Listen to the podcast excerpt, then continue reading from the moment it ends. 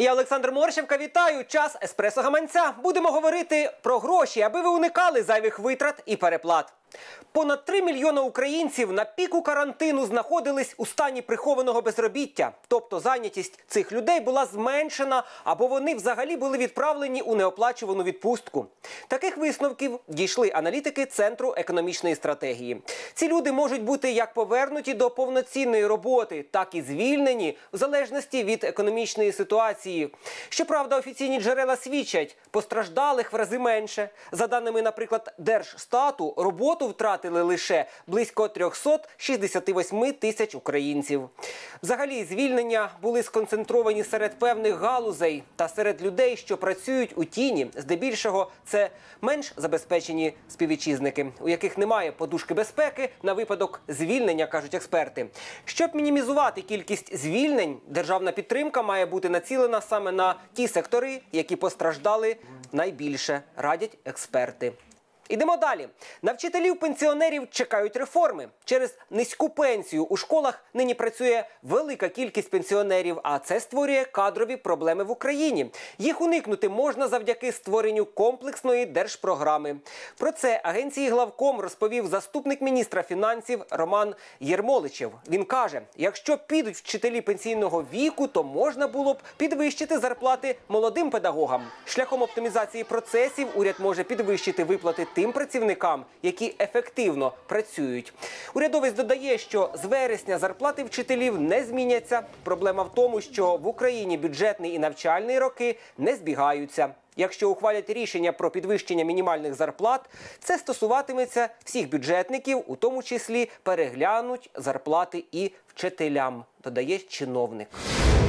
Через зростання ціни, коливання курсу гривні і долара, заощадження у будь-якій валюті просто тануть на очах. По суті, куплені кілька сотень доларів не рятують. Їх багатьом споживачам часто доводиться витягати з під матрацу і знову обмінювати на нацвалюту, аби щось придбати, чи сплатити борги, чи пролікуватися. Однак, якщо ви маєте трохи заощаджень і хочете їх зберегти, і можливо навіть примножити, давайте послухаємо поради інвестиційного банкіра Тараса Козака.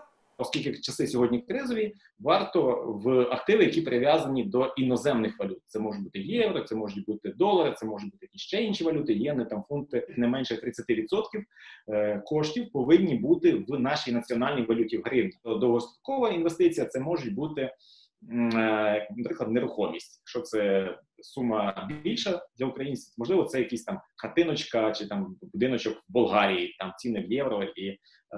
Таким чином, ми матимемо диверсифікацію одразу по декількох напрямках. Україна, наприклад, це облігації, гривня, Америка, долари, акції і Європа.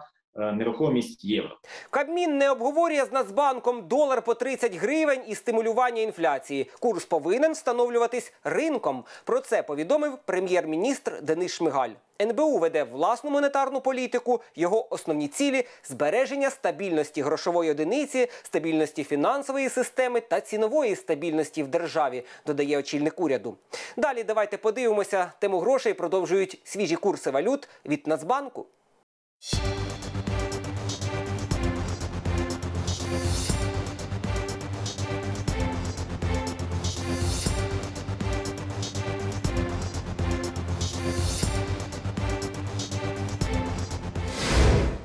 Петсвіль не собаче життя для собак. У Дубаї відкрили спеціальний аквапарк, в якому чотирилапі вихованці заможних господарів можуть врятуватися від спеки і чудово провести час з іншими тваринами. Адже влітку температура повітря в Об'єднаних Арабських Еміратах сягає 40 градусів.